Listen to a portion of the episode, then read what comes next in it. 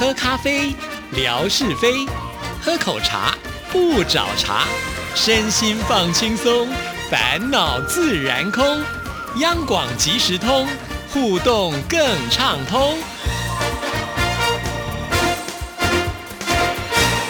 亲爱的听众朋友，大家好，欢迎收听今天的央广即时通，我是谭志毅。我们的金钟奖的入围名单已经公布了，所以呢，志毅会做一系列的金钟奖入围的采访报道。今天很高兴邀请到这位呢，是非常具有实力，几乎呢所有的这个项目呢，他都参加过的。维珍，维珍你好，Hello，各位听众朋友，大家好。今天不来针锋相对，今天完全是来老老李卖瓜的路线，就对了，自卖自夸，对不对？好了，恭喜维。维珍哇，这个转换跑道又非常的成功哦！这次呢，参加的是艺术文化呢，好有艺术，好有文化。这是我自己在脸书的留言，我是不是很有艺术？是不是很有文化呢？所以就有朋友问说呢，到底有什么东西你是不会入围的？我说有啊，环球小姐我就没有办法入围。你有去比吗？你也没去比，没有机，我现在已经超龄了，就没有办法了。但是其实我相信做广播的很多朋友，就是涉猎的东西都很。多了，所以。当然也是，就是要讲一下场面话，也是感谢非常多的，就是因为我的节目是做电影相关，就是很多电影的专长的这一些评论家们或者是电影人，都是来协助我这个节目。这样是，所以维珍跨过多少个领域啊？从一开始就是综合节目奖嘛，哈，那后来呢又有跨到了，我记得好像是青少年也拿过奖，对不对？青少年节目，也是谈法律的节目，然后现在又给人家跨到了艺术文化去，哈，接下来可能就是。我的对手跑来音乐这一块，因为这一块不会是对手，因为我跟知毅在过去几年还曾经一起入围过，因为曾经有合作过嘛。对对。而且基本上来讲的话，就是入围就是一种肯定。我怎么会讲那么老梗？不过我真的是觉得是这样，因为我们央广今年呢，可以说是呢入围率超过了百分之五十，我觉得这是很不简单的一件事情。就是我们只要报名就有机会入围，对啊。但是还是嗯，状态上还是要低调一点，免得被其他评审听到，明年就不愿意这个。但是不会啊，其实是都是很公平的，只是说这样来看的话，其实今年的这个央广整体性的节目其实是。可以受到不只是听众的喜欢，其实连专业评审他们也有他们欣赏的角度。这样是啊，以前我们办公室会有一种氛围，就是假设呢。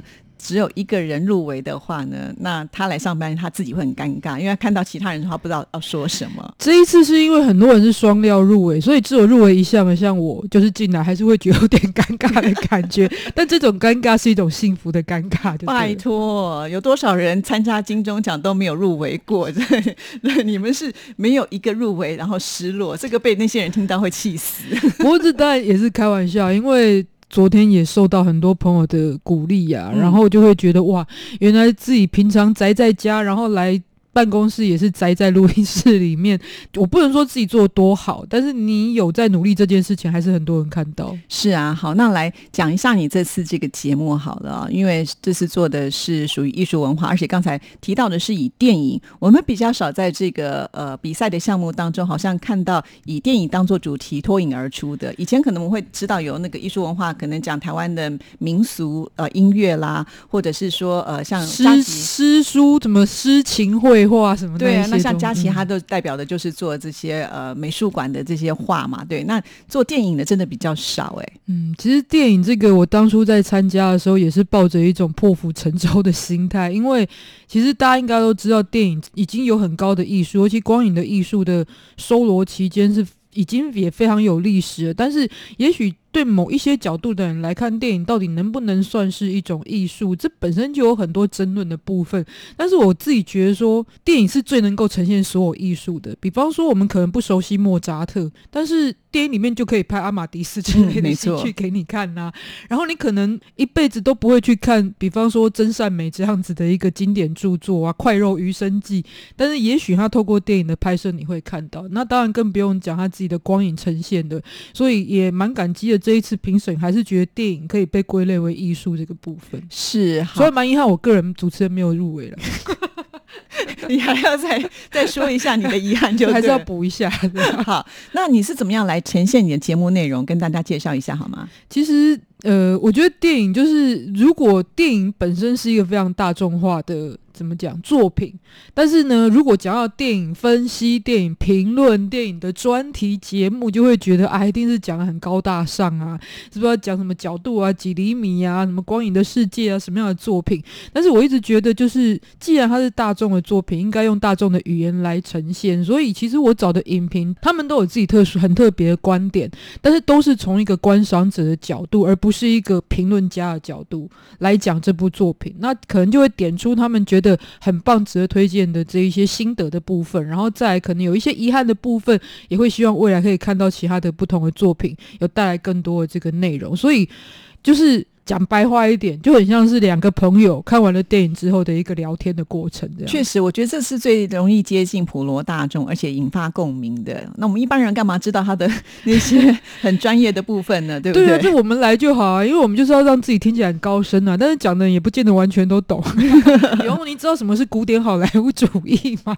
之类的，就他当然有他就是高深的一面，但是我觉得就是既然都是讨论大家喜欢的作品的话，而且很多都是倾向介绍。热门新片，但慢慢的有一些其实做的很好的传统老片经典作品。大家就逐渐忘记了。那其实我的东西就是比较会跨不同的时代都可以接受。是，那而且我觉得维珍最棒的就是每次他都可以把自己的兴趣呢发挥在他的工作上面。对，之前你就说从小呢喜欢看这些娱乐八卦，然后就可以做这个综合节目，对不对？这是我取巧的一个部分，所以我必须要讲老实话，但是也可以跟大家稍微分享一下。我觉得做工作里面，如果可以结合你的兴趣，事半功倍的话，为什么不呢？真的，真的，我觉得这是很幸福的一件事情，而且我觉得更能够得心应手吧。嗯，我们可能每一个人的兴趣会有很多自己的个性上去延伸的部分，但是我就注定不会刺绣啊，至于注定可能就。不会喜欢像我一样喜欢辩论 这个场合或什么之类的，但是电影是一个大多数人会喜欢的题材。好，那这么棒的节目是在什么时候播出？来宣传一下吧。好，最主要播出的时间其实现在在周末，就是包含礼拜六，然后跟礼拜日其实都有进行播出。那确切的时间呢？我现在真的是记不起来。因为它有过几次变动啦，哈，不过大部分我的听众还是上网收听的比较多，这样子。然后 RTI 放映室，对，只要打这 RTI 放映室就可以找到了，是很值得大家一听再听的好节目啊。其实维珍的节目我都觉得很棒，像六百秒的历史课我也觉得很棒。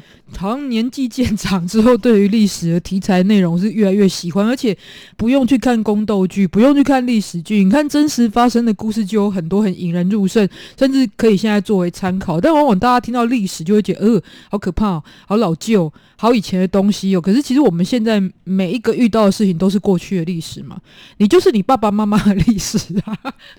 其实大家不用去担心啊，就是如果有听过维珍节目的人，就知道他绝对不是那么的简单的铺陈，他都会设计很多有趣的部分，让你一听就会叼住的那种。我喜欢比较激烈的，或比较可怕，或者历史里面比较不是没有人谈，当然专家很多，但比较少人谈的。比方说，大家都谈伟大成功的领袖，现在这个系列就在谈。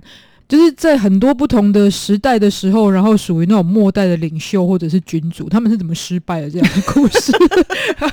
他们失败到底是人为的呢，还是命中注定的呢？哇，你好有心哦！而且我个人就是因为大家都会羡慕什么帝王家生活啊，出生含金汤匙啊，我就告诉你，含金汤匙最后含的会 会含到别的东西的。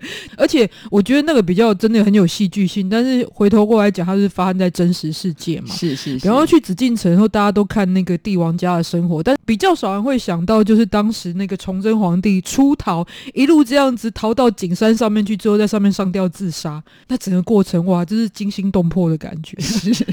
我激动讲的好像那个电影画面都出现了，我激动了起来了。OK，你看他才在我们节目当中呢，形容这么一点点就这么精彩，所以也请听众朋友要锁定。我不要再问时间了，反正就上网去查周一的时间，然后记得了。周日也有重播，但确切播出的时间我还是不记得，日期都记得了。维珍就是这点可爱哦，完全都不隐藏的。好了，而且维珍现在的节目也正在举办一个活动哦，热闹登场，好像从二十四号就开始登场了，对不对？跟大家介绍一下。对，这才是我任重而道远要主攻的一个事情哦。因为这个活动是，毕竟这一次结合了非常多与台湾有约系列节目，哦包含呢我长期主持的《台湾红不让》，还有《台湾 new 一下》、《流金风华》、《两岸我的家》、《两岸法律信箱》联合推出是台湾之最过三关的双喜系列活动。台湾之最哪个最？不是喝醉的醉，也不是犯罪的罪。喝醉不行，因为我不胜酒力的路线就对了。那其实就是台湾之最过三关，就是猜三个跟台湾之最有关的题目。哦，比方说什么最厉害的啦，啊，类似这种的最多的啦、最高的啦、最长的啦、最大，不能越讲越偏了。那待会会告诉大家一下题目的部分哦。不过为什么叫双喜呢？因为它分成两个系列，第一个就是刚刚说到有奖征答部分，是八月二十四号。开始到九月二十四号为止，只要答对了这三题，就有机会抽超值礼品的这个机会。再来是呢，我们又会举办现场扣印的活动哦。好，就是在九月十四号周一的晚上七点，晚上七点一个小时。那大家如果扣印到现场答对题目的话呢，就能够获得台北故宫的精美礼品。所以这大概是双喜的这两个不同的活动。那一个呢，就是整个月都可以来进行，而且可以很多次来参与的。而且赠出的奖品包含像手表、饰品、耳机，然后还有台湾的文创商品。那另外是扣印的部分，扣印就是大家现在有日历的画在日历上面，有手机的记在你的手机行事历上面。九月十四号，然后就是扣印就可以拿台北故宫的礼品。这样是只要扣印成功的话，就可以拿到礼品，好简单哦。因为现在就是。是要把门槛放低一点，就是因为活动其实真的还蛮多的了。现在透过网络在举行的活动还真的蛮多。当然，虽然说门槛比较低，可是其实也都是从与台湾有约，就是以台湾为主的概念做出发，就是。所以希望大家更熟悉台湾的事物。好，那反正第二阶段呢，就是可以扣印进来就参加这个现场节目哈。那第一阶段的话是在网络上来参加吗？嗯，网络上包含现在大家如果还是很有兴致的话，可以写传统信件，当然 email 也可以。可以有寄到我们与台湾有约各节目主持人的信箱都可以，或者寄到我的信箱，就是三三八八，很好记哦，我就三八嘛，所以三三八八 at rti 点 org 点 tw，或者在各主持人的各个社交平台，你有他的微信就寄微信，你有他的微博就寄微博。那甚至我也希望，就是如果是质疑的听众朋友踊跃来参加，也希望这个可以在质疑的管道来进行这个活动。哦，是管道非常非常的多哈。那当然我们要知道题目是什么才能写答案。对呀，第一个题目就是台湾本岛的最北端是位在于哪里？嗯，有三个选项是富贵角还是三雕角还是好望角？哦，多人希望有钱嘛，哈，所以 就是选看起来比较有钱的那一个。这还是呢，台湾的电影卖座记录当中，目前在地票房最高保持记录者是选项也是三个。我的少女时代，那些年我们一起追的女孩，还是海角七号？好，那我在想，知道怎么给大家提示呢？就是电影的主要场景是在南台湾哦，对啊，在垦丁，就是因为这部电影好像垦丁突然变夯了，很多人来台湾都一定要去垦丁玩。对，就很多人开始认识到垦丁，然后也借此做了一波那个影视行销哈。是是是。在第三个题目呢，是台湾人口最多的直辖市为，也就是台湾现在有六都嘛，那列了其中三个让大家选，第一个是新北市，第二个是台北市，第三个是台中市。嗯，好吧，这个暗示就很简单。志毅现在住在哪一个市？不是我上班的地方哦，是我住在哪里？哦，就是很多听众朋友知道这件事，知道知道哦，他们都知道我地址呢。我没有讲答案哦。好，那我住板桥，因为所以我们都算同一个市里面的人。对对对对，我们的市长是同一个市长，我们市长是同一个市长。那希望大家可以去破解。其实我我相信都查得出来答案了。这个很简单啦，只要听众朋友有兴趣的话呢，真的就算是我们不泄题，在网络上随便查一下也都知道哦。对啊，而且在这边的就学可能状态也不太一样。我还记得我小时候就看过一个新闻，像是在这个市里面有一个地方。叫永和。永和曾经有一个国小叫秀朗国小，就创下了全台湾最多国小学生在这边的记录。我记得当时我看过，他好像有过一万多名的学生的这样子相当一个。一个大学的人数哎。对，就是台湾的国小是一年级到六年级，曾经有过，嗯当然现在少子化可能情况不太一样了。对，现在都很少了，嗯对，已经没有办法。但是至于过去，就他你也是住在这个市，你会觉得小孩的升学会跟其他的县市有一些不太一样的地方吗？会比台北是来的没有那么的竞争激烈。台北市还是天龙国，嗯，就是整个在要求或者是资源上面资源上还是比较丰沛一些，所以这个是比较明显。不只是教育啊，我觉得在各方面来讲，台北市还是首善之都了。嗯，所以当然这也不只是在台北市的状况，只是说在全世界各地首善之区的一个情况，跟其他地方当然会有一些不同的应对的方式吧。对，这也就是为什么在台湾我们喜欢说，如果呃纯粹的这种在地的台北人叫做天龙国的人，因为他们就比较不知道外面的世界。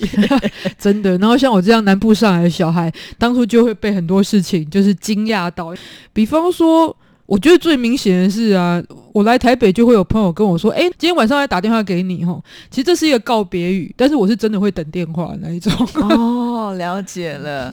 所以就重承诺就对了，把什么事情都当真。不是，就是我觉得多数那不是每一个，但是很多南部人比较是直线思考，就是你要稍微的多一些转弯，或者是你就是直接人家讲什么就是怎么样思考的方式。也就是说，台北人的客气话你会当真就对了。你硬要讲那么直白，是就是这样。台北人不要再欺骗我的感情了，好吗？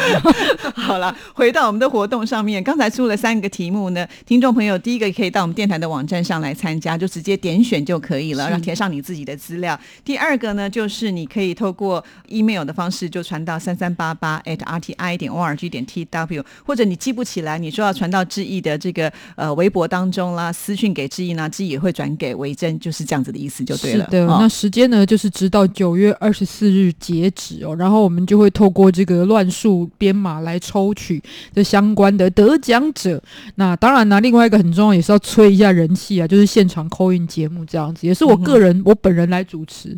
哦，你一个人而已哦。呃，我会跟品贝一起主持，就是现在要老辈少的概念。我刚刚正要想说这是什么样的一个组合，你就自己先说。对，这是一个老辈少的概念，就是想要看一下，哎，这不同的世代，然后同样来跟我们的这个听众朋友互动的话，其实会产生不一样的火花。就是那当天你们在现场节目会有什么样的主题呢？最主要还是让大家答题的部分，所以其实刚刚提到是与台湾有约的一个系列的节目，所以呢，我们这当中的主持人也会进行他们各自以他们节目的主题出发为主的这个出题。啊，那会不会很难？扣音进来万一我答不对就没有奖品吗？但是我必须讲，虽然都是看起来他们出题，但其实题目都是我设计的，所以只要奉承，不只要呢，就是跟我撒个娇哦，我就是当然也会给大家一些提示水就对了。哦。哦，好了解。所以提示打电话进来的人不用担心答不对，我们就是会想办法让你答对就是用用力会让大家可以、你看我都，说的这么直白，因为主要的目的还是希望这个年度的活动大家可以有一个互动的方式，因为我们不是高考，不是普考嘛。对呀、对呀、所以不用担心，不要担心说啊，这个我都不了解，我不知道正确的答案。其实你放心，只要扣音进来，你就有机会啊。那可是扣音是跟大家做一个很直接的交流，包含让大家看到我的脸，还有平辈的脸，还有可以直接用声音来对话。所以你会开直播就对了。我会开直播，OK，好，但我不保证我会化妆，没关系啊，现在直播都可以直接美肌跟美颜。真的。对哈，好，那另外还有一个问题就是，假设呢，我就希望得到你们的奖品，我把我们全家大小通通都拿来报名参加，可以吗？就是如果在那个信件，就是说第一阶段有奖征答的部分呢，其实都可以一直来参加，甚至是你本人的名字都一直可以来哦，参加。是哦，但抽奖只有抽一次，哦，也就是说，假设你抽到很大的奖，我们是以最大的奖为主。就是他如果你抽到两个奖，就是以最大奖那个为得奖，然后比较小的那个奖就会把当给别人是保留出来给其他但人。但是你至少你的基础就比较大。对，那 coin 我就没有办法，我就挡不了了。就是如果你真的可以把你全家拉来，而且都 coin 的进来，哎，都可以答对的话，那就是你命中注定了。听起来比中乐透容易一点啊、对对对好了，非常的谢谢维珍啊！对了，我们今天忘了出题，维珍自己有带礼物来。对，这是一个台湾的呃肥皂品牌哦，而且它是一个非常传统的以台湾的整个文化的香气作为主题的阿元哦。那诶，我没有收他们的钱呢，好，我自己把把它麻掉哈。好，就是那个台湾的肥皂品牌，然后呢，他们就有那个制作那种香氛袋，嗯而且是非常具有传统香气，像紫丁香啊等等的。那大家呢，就是有机会来参加我们的有奖征答，就可以拿到这个奖项。然后这一次的有奖征答很简单。本人那么厚脸皮，就来出一次跟我有关的题目吧。在二零二零年，我所入围的艺术文化奖是以哪个节目入围的呢？大家就是稍微花点功夫。不知道的话，看自己的微博也知道，因为我已经把它放送出去。我嘞，好，去查一下我们入围名单就可以看得出来了啊。再次的谢谢维珍谢，谢。拜拜。